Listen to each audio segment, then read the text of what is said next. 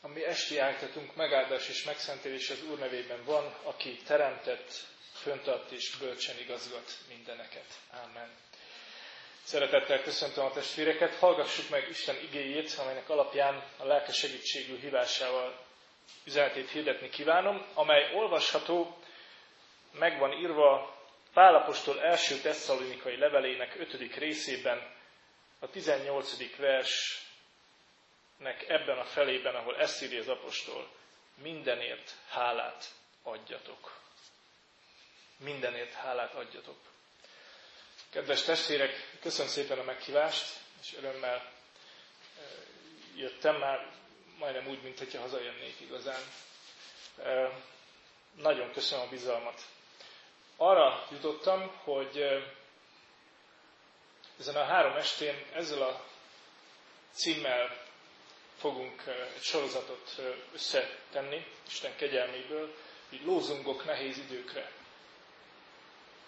Lózungok nehéz időkre. Üzenetek nehéz időkre. És itt urvacsorára készülve szeretnénk magunk felé fordulni, szeretnénk a saját kegyességünket gorcső alá vonni, azt az utat, amit járunk, amit Isten elénk adott, és ahogy járjuk azt. Mindenki ismeri a nehéz időket. Azt látom és tapasztalom, nyilván nem vagyok ezzel egyedül, hogy a nehéz idők sokkal nagyobb nyomot vágynak az ember szívébe, lelkébe, mint a napfényes időszakok. És hát nyilvánvaló, hogy olyankor, amikor az ember prés alatt van, amikor szorításban van, amikor nehéz idők alatt él, akkor nehéz időkben él, akkor azok sokkal inkább formálják az embert.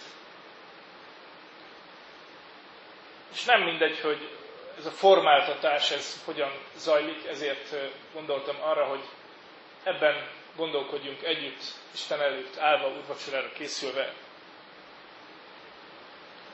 Az első lózunk, amit nehéz időkre kapunk, így ez alatt a három este alatt ez lesz tehát, hogy mindenért hálát adjatok. Nehéz idők, és mindenért hálát adjatok. Hogy lehet ezt összetenni?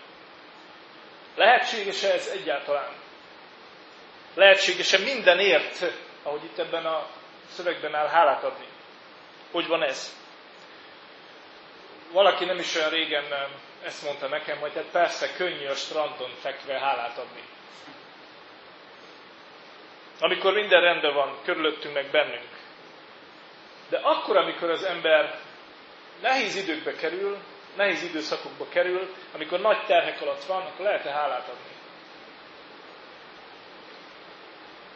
Azt mondom a testvéreknek, hogy valamiképpen, nem is tudom miért, de borzasztó hálás vagyok Istennek, hogy én nem vagyok lelki gondozó, nem vagyok ilyen értelemben egy tanult lelki gondozó, de hát a lelki pásztori szolgálatnak van egy ilyen vonatkozása, és valahogy Isten ezt a vonatkozását hozta most előtérbe az én lelkipásztori szolgálatomnak. Rengeteg kísérés van most az én mindennapjaimban, csak sok, sok testvér jön, egyszer csak, egyszerűen csak vannak, vannak, akik beszakadnak, ige hirdetéseket, tanításokat halva kívülről, vannak rengetegen a gyülekezeten belülről, az ember azt sem tudja majd hova ossza be így a, a, az időben ezeket a beszélgetéseket, és ez, ez komoly hálára és alázatra is int engem. De hát nagyon nehéz helyzetek jönnek elő.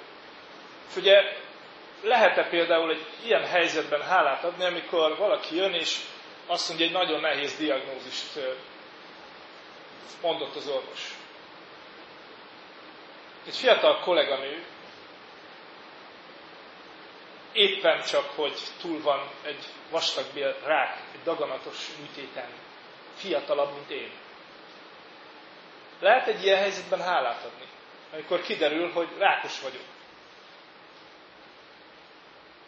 Lehet-e hálát adni akkor, amikor elveszítek valakit? A napokban kaptam egy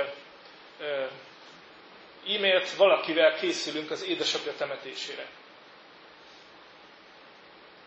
Lehet-e hálát adni akkor, amikor, amikor megéli azt az ember, amit Edmund Harakul, francia költő, a Búcsúzás dala című versében így mond, hogy búcsúzol, meghalsz egy kicsit, mindarra nézve, Micskit szerettél, minden percen, minden helyen, minden tűnt percnél, lelked egy részét elviszik. Búcsúzol, meghalsz egy kicsit. Lehet-e akkor hálát adni, amikor az ember úgy érzi, hogy egy kicsit meghalok azzal? Nem is kicsit. Aki elment tőlem. Épp most, amikor leparkoltam, írt egy fiatal édesanyja, aki nek teljesen összeborult az élete, most már a munkáját is elvesztette, és most valami csapás megint érte, és ezt írta, hogy fogok-e valaha is egy kicsi áldást tapasztalni az életemben? Mikor fogok áldást tapasztalni az életemben? Ugye az identitását érintette az, hogy, hogy most munkanélkül lett. Az önazonosságát. Meg kellett állnia Isten előtt ezzel a dologgal, és szüksége van támogatás. Lehet-e így ebben a helyzetben hálát adni? Elveszette munkát, a megélhetését. Előtte összeborult a családja, elváltak, össze-vissza vannak a, a gyerekek egy hétig itt, egy hétig ott, lehet egy ilyen helyzetben hálát adni. Ráadásul elég súlyos kötelékei vannak, amiből éppen hogy szabadul. Lehet-e hálát adni? Lehet-e hálát adni akkor, amikor az embernek nem javul az egészségi állapota, hanem hosszabb távon bármit tesz, csak romlik? És lehet-e sorolni, tessék, nem teszem ezt. Az a kérdésünk tehát, hogy nehéz időkben áll-e ez a lózunk? Hogy adjatok hálát mindenért.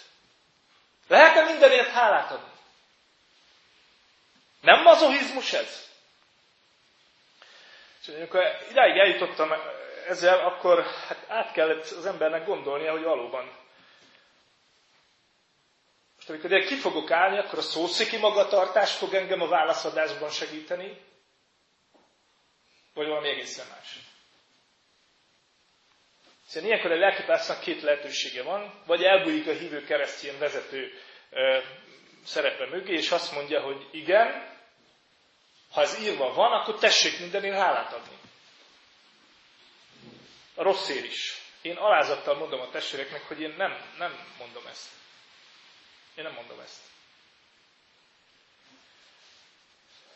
Hanem inkább közelítsünk a, az ige megértéséhez úgy, hogy hogy nem minket a teológián tanítottak, mindig azt tanították, ugye, hogy az ember, amikor készül, akkor vegye elő az eredeti szöveget, nézze meg, készítsen grammatikai elemzést, és bizony ez nagyon hasznos dolog, hiszen itt ebben is sok mindent elárul. Hiszen, ha megvizsgáljuk ezt az egyetlen félmondatot, hogy adjatok hálát mindenért, akkor furcsa összefüggést találunk, hogyha az eredeti nyelvet nézzük meg, a görög nyelvet. Hiszen itt eh, szó szerint ez áll, hogy adjatok hálát mindenben. Mindenben adjatok hálát. Nyilván nem róhatjuk fel a, a magyar fordítóknak, hogy ezt így fordították, hiszen a mi nyelvi világunk, ami grammatikai és megértési képleteink sokkal közelebb állnak ehhez, hogy mindenért. De az eredeti nyelvben ez így áll, hogy mindenben. Aztán egy kicsit tovább vizsgálódtam, megnéztem a vulgatát, ott is ez áll, in omnibus gratias agite.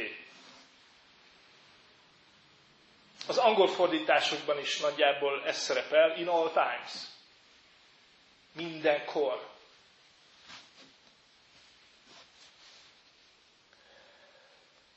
Így lehetne pontosítani ezt, hogyha az egész nyelvi világot összetesszük, hogy minden élethelyzetben. Adjatok hálát minden élethelyzetben. Ez visz közelebb bennünket a megértéshez. Mikor az ember nehéz élethelyzetben van, váratlanul, vagy éppen hosszabb ideje már, amikor valaki azt írta nekem éppen a minap, hogy, hogy közben járni tudok másokért, de magamért nem tudok imádkozni. El van keseredve. Olyan helyzetben van, hogy nem, hogy hálát adni nem tud mindenért, hanem még magáért se tud imádkozni. Amikor az ember ilyen helyzetben van, akkor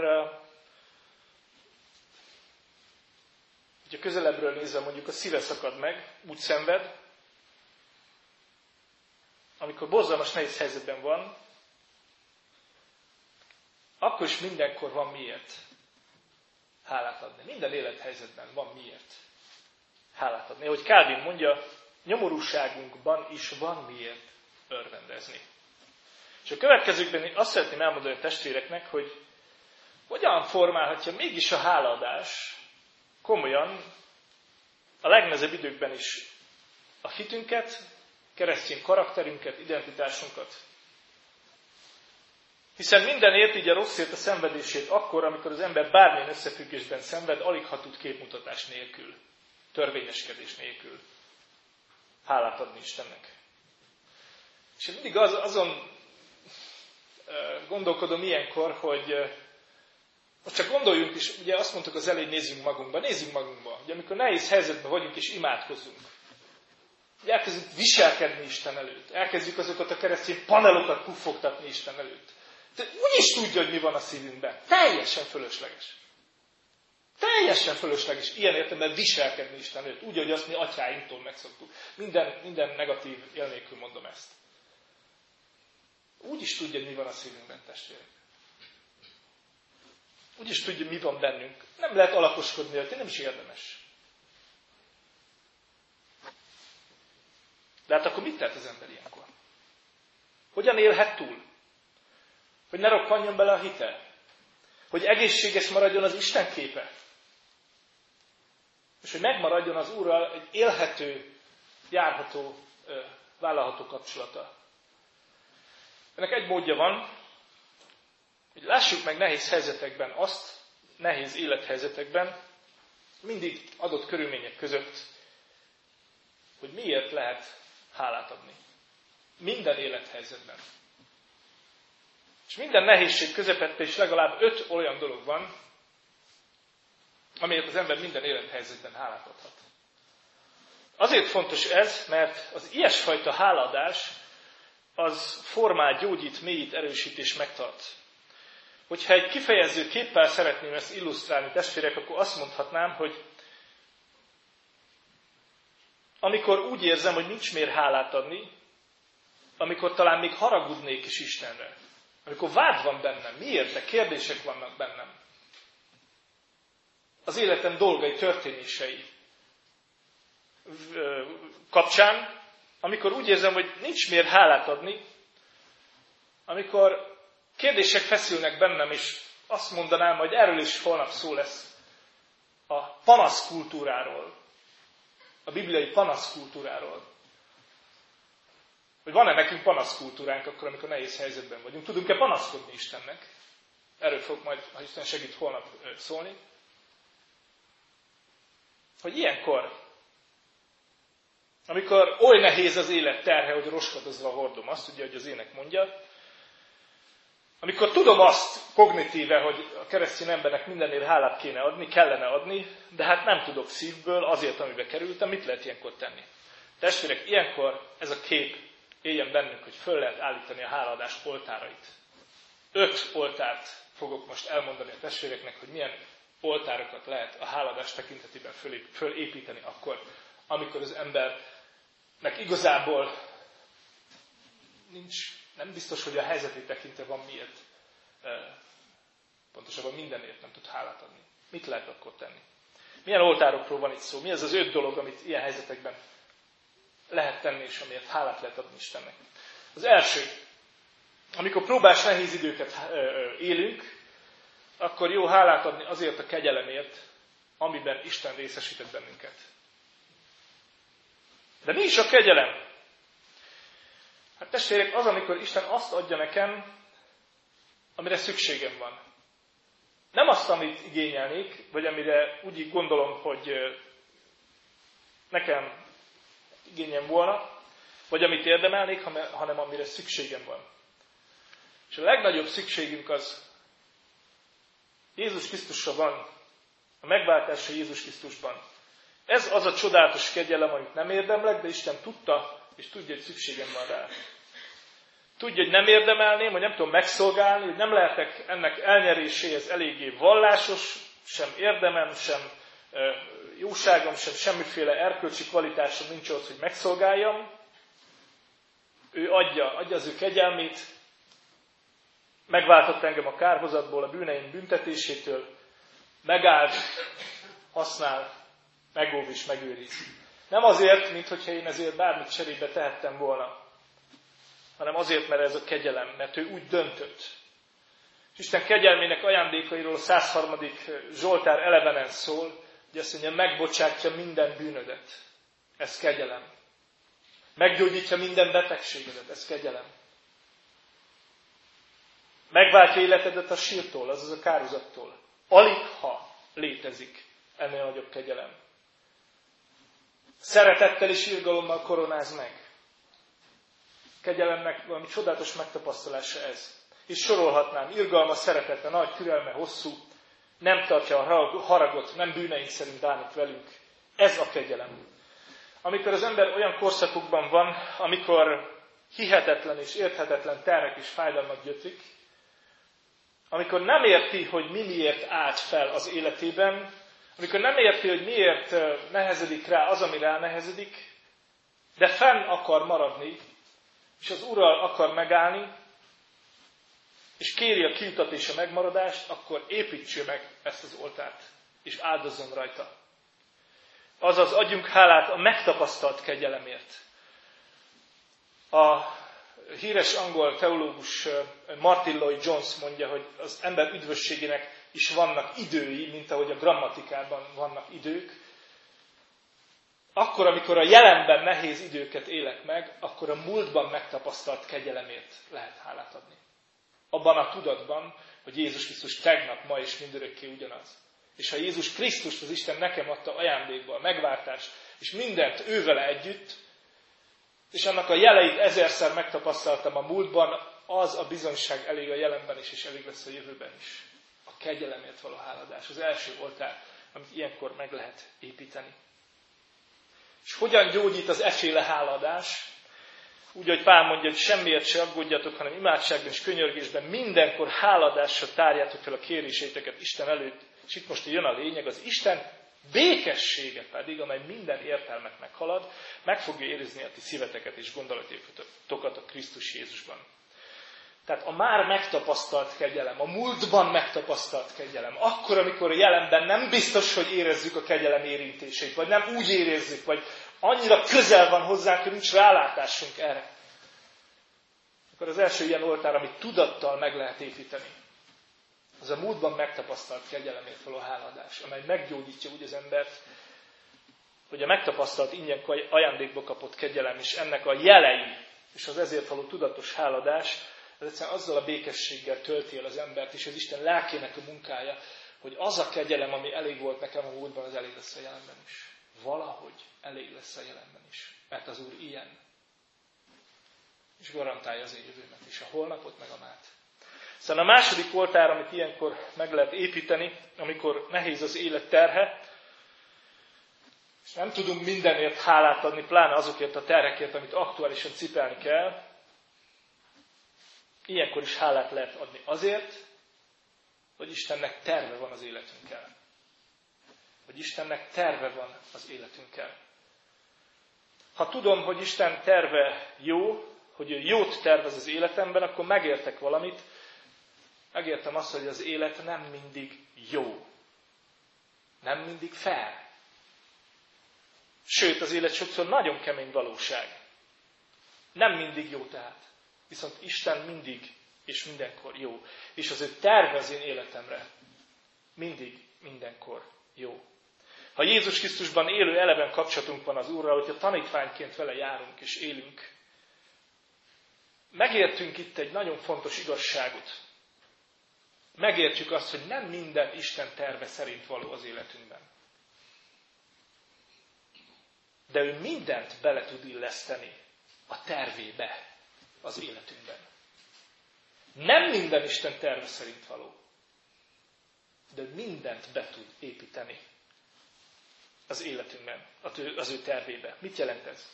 Ugye Jeremiás 29-ben a jól ismert igét, a 11. versben ezt így olvassuk, Csak én tudom, mi a tervem veletek, így szól az Úr. Békességet és nem romlást tervezek, és reményteljes jövőt adok nektek. Van, akinek az él az Isten képében, hogy Isten enged meg minden fájdalmat, minden nehézséget az életünkben. Van ebben nyilván igazság, hogy az ő megengedő akarata alapján történnek meg velünk dolgok. De éljen az is bennünk, és alakítsa az is az Isten képünket, hogy az Úr velünk együtt szenved, velünk hordozza, velünk viseli a fájdalmunkat. Hiszen Ézsaiásnál pontosan ezt olvassuk, hogy a mi betegségénket viselte, a mi fájdalmainkat hordozta. Azt jelenti ezt, hogy Isten nem tervezi a mi bűneinket. Hogy tervezni? Ő tökéletesen jó, ő nála nincs rossz. Nincs egy dualizmus, hogy Istenben bármi rossz volna. Nem tervezi sem azt, amiket mi követünk el, sem azokat a bűneket, amiket mások követtek el, akár még generációs vonatkozásban is. Tessék, okult lelki gondozás során nagyon sokszor találkozunk ezzel, a generációs mintázatokkal.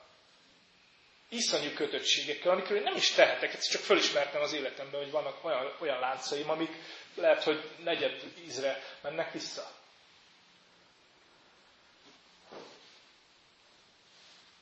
Negyed ízre mennek vissza. De Isten mindent, még ezt is.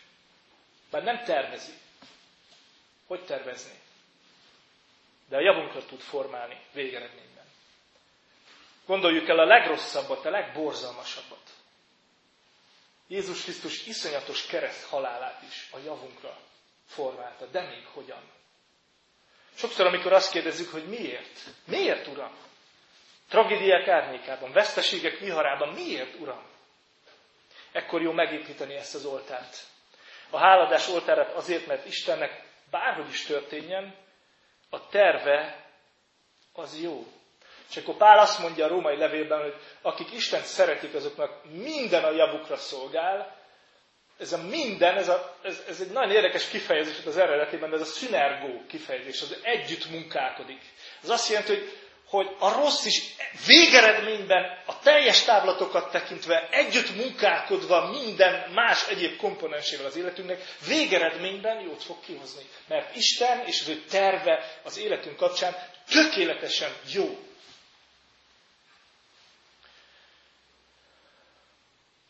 És hogyha az ember megépíti ezt az, ezt az oltárt, akkor rájön valamire ezzel kapcsolatosan. Mi ez?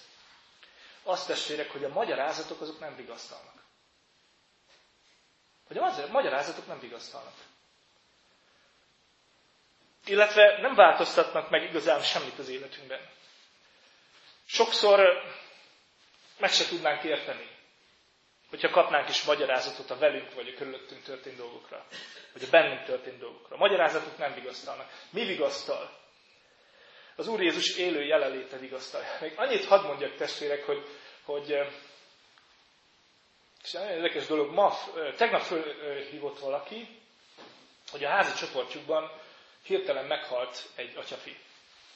Egy pillanatról a másikra. És hogy, hogy mit tegyen ő most. És mondtam neki, hogy beszélni semmiképpen sem beszélj. De a szavak azok ilyenkor semmit sem használnak.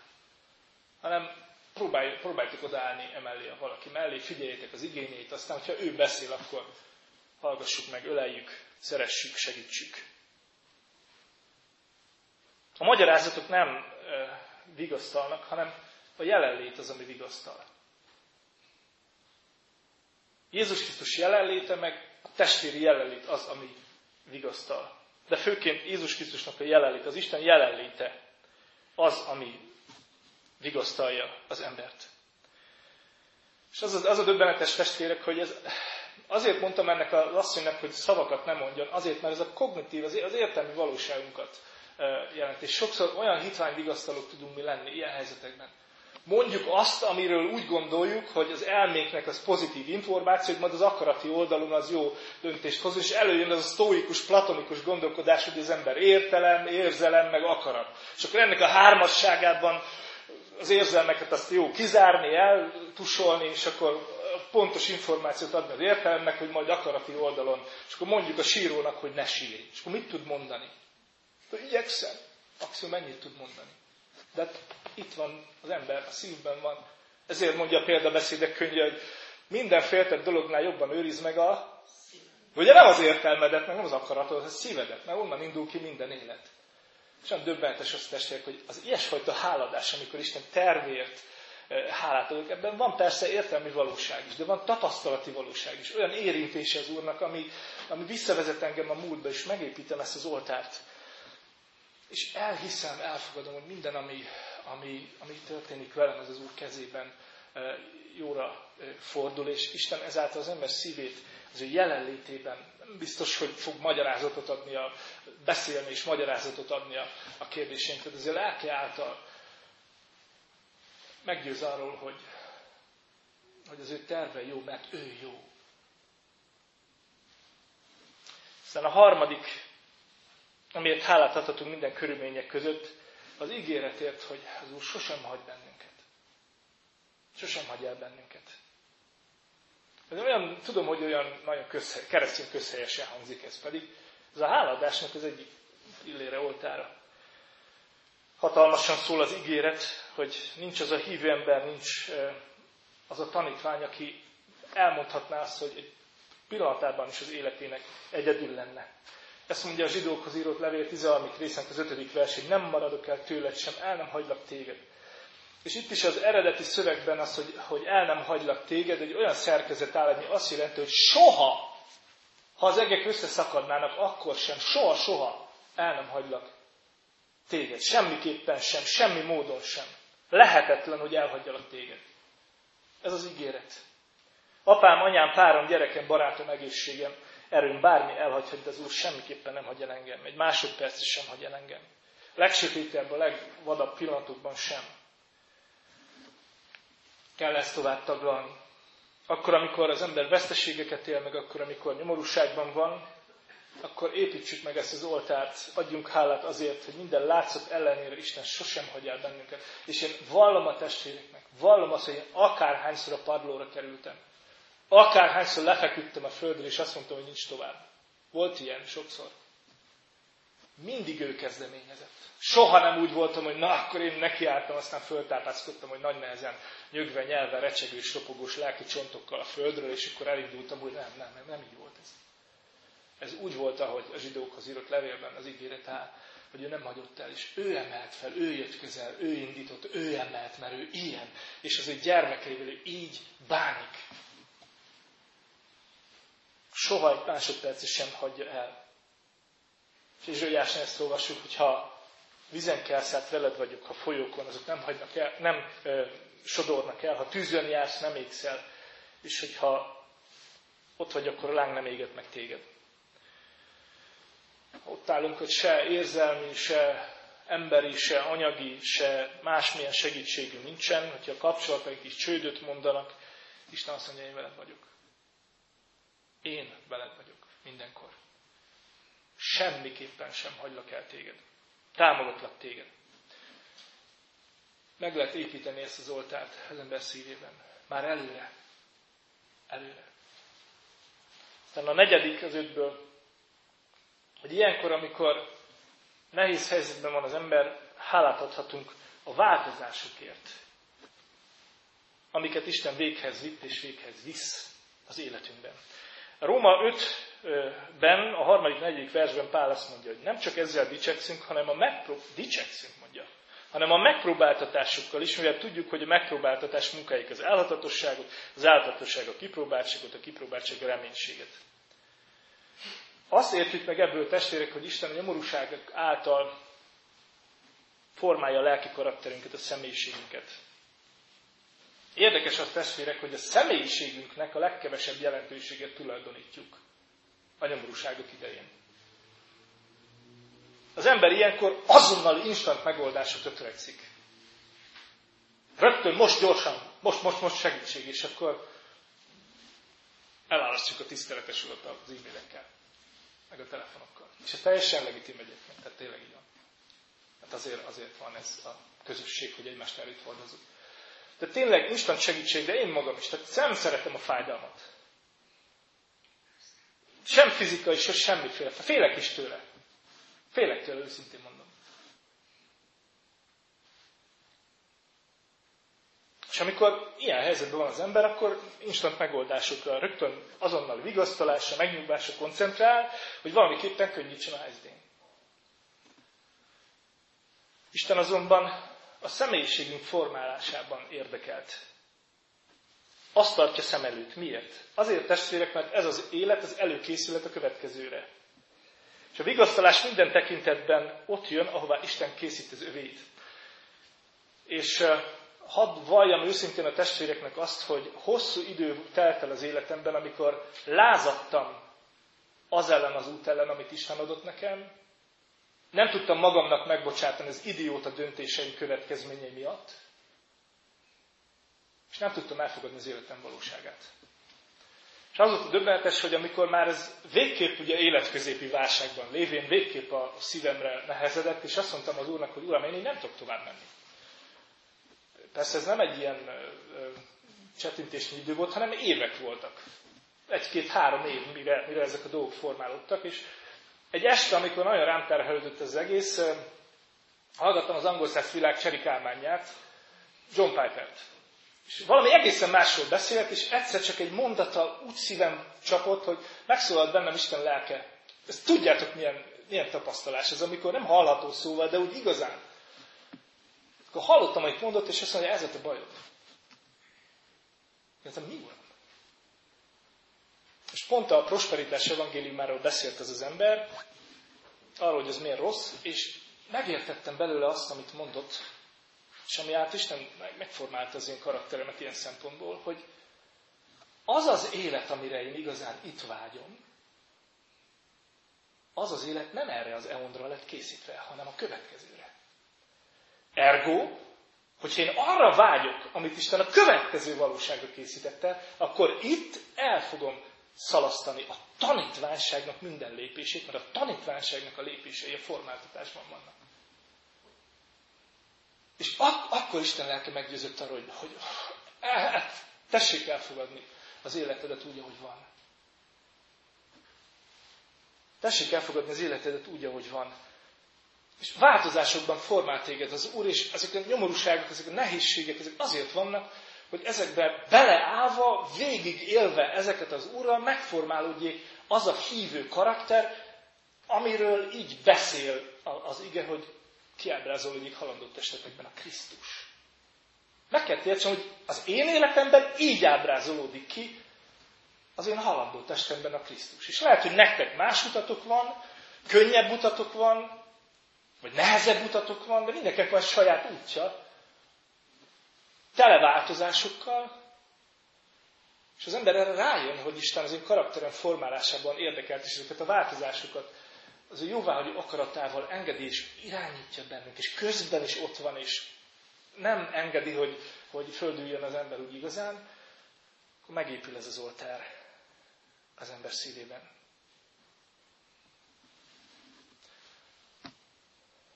Szembe jut uh, Icak Perlman, a világhírű hegedűművész, talán tudják a testvérek, hogy paralízissel született. És olvastam róla, hogy egy alkalommal talán a, a, a híres New Yorki előadóteremben, a Cornegi Hallban, nem tudom, aztán New Yorkban van, nem tudom pontosan, csinált egy koncertet, tett egy koncertet, és épp, hogy elkezdődött a, a koncert, elpatant az egyik úr a hegedűjén.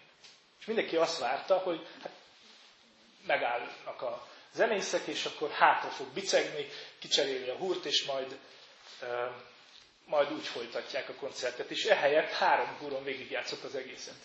Ez óriási vastag, gondolhatjuk el, fennállva, tombolva tapsolt a közönség. És utána ugye sajtó, riportok, egyebek, és azt mondta Icet Perman, hogy a művésznek olykor az a feladat, hogy megítélje, hogy tud-e valamilyen muzsikát előcsalni abból, amilyen maradt abból, amilyen maradt. Én nem tudom tessék, hogy ti most pünkösdi urocsára készülve az életeteknek ebben a szakaszában mi mentek keresztül. Külső keletföldön sokak egyre többek életében tudom, hál' Istennek, ön melengető ez a bizalom tessék részéről. Azt azonban tudom igazán, hogy mi vihet előre, hogyha nem arra nézünk, amit elvesztettünk, hanem arra, amink megmaradt, amink van. Azért adunk hálát, amit Isten elvégzett, már elvégzett az életünkben. Amit meghagyott, amivel megajándékozott, hogy az ő dicsőségére éljünk vele. És ehhez ő valóban megadja az erőt, az értelmi energiákat, erőt is, a szívbeli erőt is a legnehezebb körülmények között. Pál mondja a Filippi 2.13-ban, Isten az, aki munkája bennetek, az akarást is, meg a véghez vitelt, és még ilyen nehéz időkben is. Például arra nézve, hogy az ember hálát tudjon adni azért, hogy Isten változásokban formál bennünket. Az ő jó tetszésének megfelelően. Nagy vigasztaláson ebben. Ugye nem csak, ben, ben, nem csak nem csak, ben, nem csak velünk van, hanem bennünk van. Így lesz igaz az ének, hogy egy erőt adsz minden helyzetben. Változtatsz, formálsz, készítesz engem. És van, amikor az ember gyenge, kiszolgáltatott, sebezhető, így látja magát, de sokszor ezek a legalkalmasabb pillanatok arra, hogy Isten ereje, bocsánata, az ő végtelen kegyelme meglátszik az életünkben, így formál bennünket. És végül hálát adhatunk minden helyzetben a mennyei otthonért. A mennyei otthonért, amit Isten az őt szeretőknek elkészített. Vannak helyzetek, testvérek, amikor egyébben már nem lehet kapaszkodni. És ha volna időnk, de nincs már, elmondanék egy történetet, de nem mondom el, csak annyit belőle, hogy... Köszönöm szépen a szalmat. Akkor elmondom ezt a történetet. Hogy van, vannak idők, amikor csak ez marad. Történet a következő, ezt Bill Hybels, a Willow Creek gyülekezetnek sajnos bukott, erkölcsek bukott vezetője, de ez az ő érdemeiből nem von le, mondta el, meg lehet az interneten találni, ez a címe történetek, hogy Kávé Istennel, Coffee with God. A történet egy fiatal vállalkozóról szól, és a Willow gyülekezetnek az indulását, indulásához vezet vissza bennünket, amikor is az Isten tiszteltek után a lelkészhez oda lehetett menni, és ott még a zenészek zenéltek, és az lelkész szolgált a testvérek felé. És úgy sorba álltak, jöttek az emberek, és beszéltek vele, beszélt, tehát hogy, hogy mindenkivel imádkoztak, tehát szolgáltak a testvérek felé, és egyszer csak jön egy ilyen fiatal vállalkozó, egy ilyen belevaló fiú. És a lelki szépen arról beszélt, hogy a bibliaolvasásnak az ideje, jelentősége ugye az ember életében, és akkor mondja neki, hogy hát tudja, pásztor, ez azért, hát maguknak, egyháziaknak ez azért mégiscsak könnyű dolog. Bejönnek tízre a hivatalba, két órát ott eltöltenek, aztán mennek golfozni. De én? Hát én már hatkor ülök a, a, a vonaton, megyek Chicago belvárosába, reklámszakmában dolgozott, utána 12 órát letolom a munkahelyen, hatra hazaérek, vagy hétre ott a családom, a kutyám, a munkahelyem, vagy a, pontosabban az otthonom, az összes barkács dolog, meg mindenféle, nincs időm erre. Ugye kell elkészülni jó felvetés ez, de azért mégis hát, ha valamit fontosnak tartunk, arra van időnk az életünkben. Három hónap eltelik, visszajön az atyafi, elhívja a lelkésznek a feleségét egy vacsorára hozzájuk. Megérkeznek, félrehívja a lelkész, jöjjön be, a tiszteltő ide a nappaliba mutatnék valamit. És oda viszi egy remek hintaszékhez. És mondja neki, hogy hát átgondoltam azt, amit múltkor mondott ugye a bibliaolvasásról, és hát szeretem a hintaszékeket, vettem egyet, és úgy döntöttem, hogy felkelek fél órával elő, leülök erre egy, a hintaszékre egy kávéval, dögre kávéval, és egy részt elolvasok a Bibliából, és tényleg átszűröm magamon, és kérem Istent, hogy, hogy hadd lehessek más, több akarata szerint való napról. És lelkészen hogy ez működik a maga életében, és pont akkor jött be a tárcával a felesége, és mondja, hogy hát, hogyha közbeszólhatok, hogy hogy, hogy ez egy más ember lett azóta, mióta 20 percet ül ezen a széken. Nem folytatom, a lényeg az, hogy, hogy utána eltelt néhány hónap, megáll a lelkész előtt az atyafi, mondja neki, hogy rájöttem a széken ülve, hogy, hogy én eddig csak magamért éltem. Minden csak magamért csináltam. Most úgy gondolom, hogy beállnék, ebbe, beállnék a gyülekezeti szolgálatba. És mondja a lelkész, hogy akkor most menjél vissza egy hónapra a székedre, mert én nem akarok felelős lenni a karrier, karrieredért, és egy hónap múlva visszajön az atya, kérdezi, mikor kezdhetek. Mondja, mikor akarsz? Holnap. És beállt, és iszonyú lelkes, egy nagyon-nagyon komoly munkás lett a gyülekezetnek. És eltelik megint jó néhány év, és ott hagyta a reklámszakmát, és a, a, a megsporolt pénzéből lőtt, mert a gyülekezet akkor nem tudott fizetni neki. Aztán változtak az idők, de később ugye néhány év múlva előáll a barátja, akkor már barátok voltak a lelkészsel, hogy egy másik gyülekezetet indít a, a barátja valahol másik államba, elmenne összepakolni, és akkor családját vinni. És kérdezte a lelkész barátja, hogy hát tudnak neked fizetni? Hát nem, nem, de hát visszamegyek a reklám szakmába, és valóban úgy is volt, elköltöztek, elmentek, és ott egy új gyülekezetnek a plántálását támogatták. És megint csak eltelik néhány év, és egyszer csak csörög a telefon, fölveszi a barátja, a lelkész barátja, és akkor mondta neki, hogy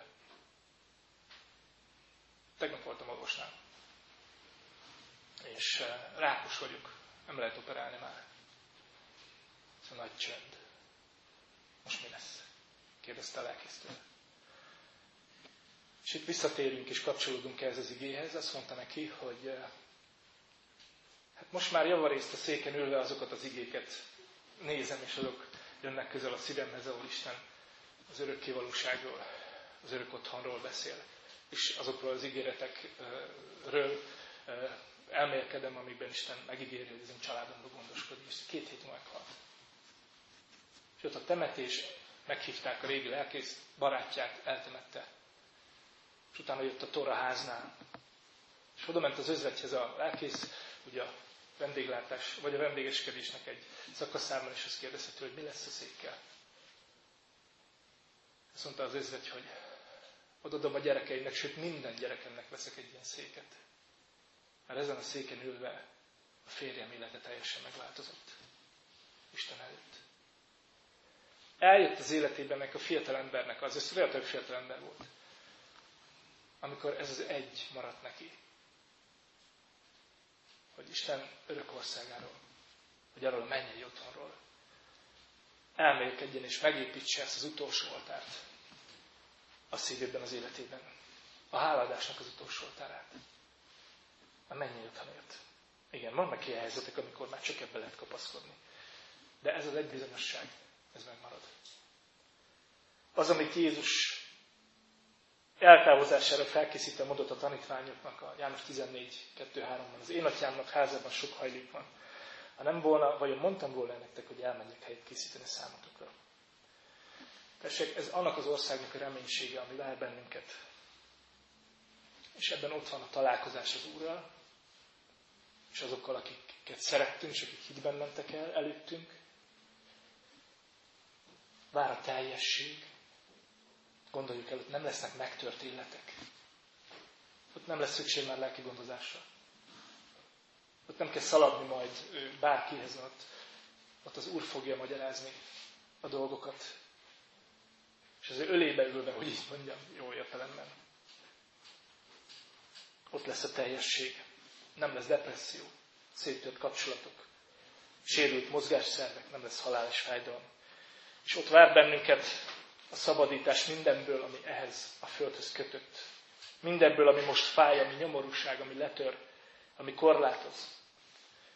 Sokszor ezt el sem lehet képzelni, hogy vajon az milyen lett. És végül vár maga a jutalom, az, amiről Péter postól így beszél, hogy áldott a mi Urunk Jézus Krisztus Istene és Atya, aki nagy irgalmasságából újjászült minket Jézus Krisztusnak a halottak közül való feltámadás által élő reménységre, arra az el nem múló, szeplőtlen, hervadhatatlan örökségre, amely a mennyben van feltartva számotokra. Ez a jutalom az ő mennyei ország, amelyhez Krisztusban élőhiti tanítványa vagy, odaadó követője, gyermeke, a magunk hitvány módján is. Bukásainkkal, de Isten gyermeki voltunkkal együtt is. Ez a te számodra is fel van. Le van foglalva. Micsoda vigasztalás ez minden körülmények között. Sokszor testvérek, ez az egy húr marad, ami pendül az ember életében. Hogy muzsikáljunk rajta, de ez az egy húr, ez ott marad akkor is, hogyha minden lekopik az életünkről. Az életünkből. Összefoglalva igényket, azt fog tudni mindenért hálát adni, visszatekintve az élete nagy völgyeire, aki akkor, amikor ezekben a völgyekben van, arra koncentrál, amilyen van. És így hálát ad a kegyelemért, amelyben Isten részesített bennünket. Azért, mert Istennek jó terve van velünk. Az ígéretért, hogy soha nem hagy el. A változásokért, amiben formális készít az örök országára bennünket. És végül azért a mennyi otthonért, amit az őt szeretőknek készített el. Ha ezekért az Úrra nézve mindenben megtanul az ember, és ez a felelősségünk, ez az emberi felelősség egyetlen vonatkozása, ha megtanulunk hálát adni, akkor visszatekintve már nem csak mindenben, hanem visszatekintve mindenért és hálát fogunk tudni. Így van helye ennek a fordításnak, így értjük meg az összefüggéseket, és így tudunk előrelépni minden körülmények között Isten országa felé. Kellene nekünk úrvacsorára készülve vigasztaló üzenet ennél. Ez a mai lózunk. Nehéz időkre. Hogy mindenért hálát adjunk. Imádkozzunk.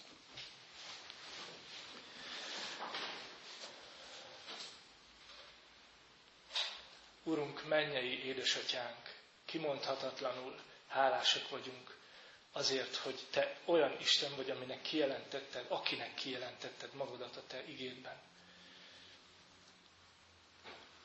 Köszönjük, Urunk, hogy te nem kiskorúságra hívtál, és nem is akarsz abban tartani bennünket, hanem lelki nagykorúságra nevelsz bennünket, végtelen szabadságra, hogy se magunknak, se másoknak ne faragjunk a magunk Krisztus követéséből korlátokat.